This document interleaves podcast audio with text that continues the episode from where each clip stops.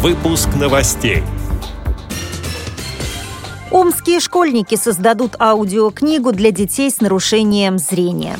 В Евпатории пройдет Всероссийский культурно-спортивный образовательный фестиваль ВОЗ «Крымская осень-2015».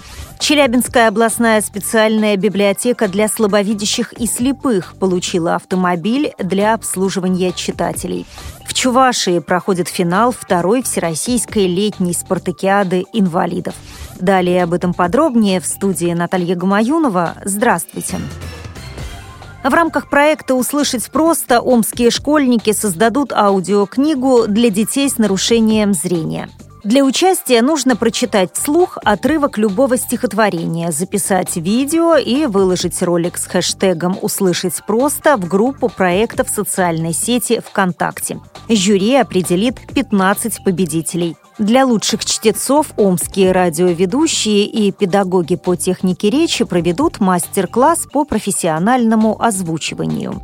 После обучения ребята приступят к записи аудиокниги, которую затем растиражируют на компакт-дисках и передадут детям-инвалидам. Как сообщает портал top55.info, конкурс устраивает Министерство молодежной политики, физической культуры и спорта области совместно с компанией «Мегафон» и Международным пресс-центром МКР «Медиа».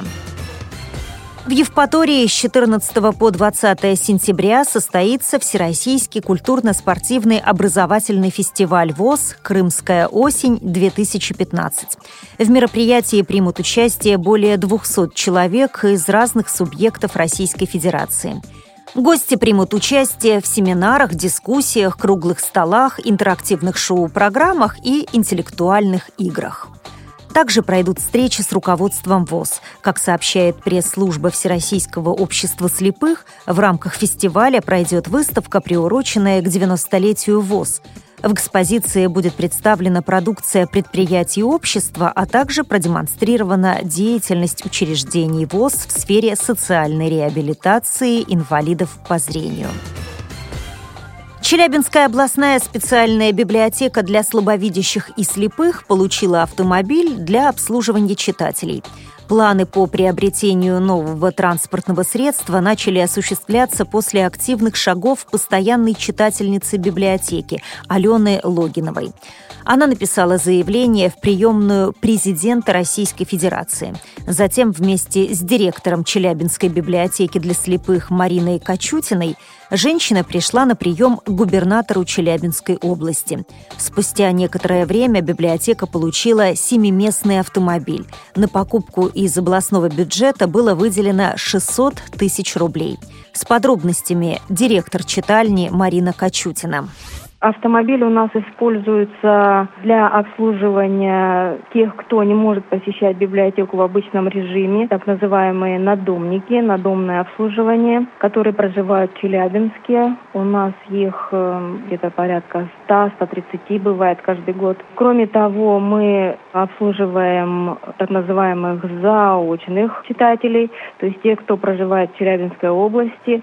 Мы отправляем посылками литературу а для того, чтобы посылку до почты довести, как раз автомобиль нужен. Так что их тоже порядка также вот 100 человек в области проживает. Кроме того, еще ведь э, библиотека является методическим центром для библиотек области по работе с особыми группами населения, поэтому нам приходится довольно часто проводить какие-то встречи, либо семинары для библиотекарей. А для этого нужно вести с собой и демонстрационный материал, тифлотехнику.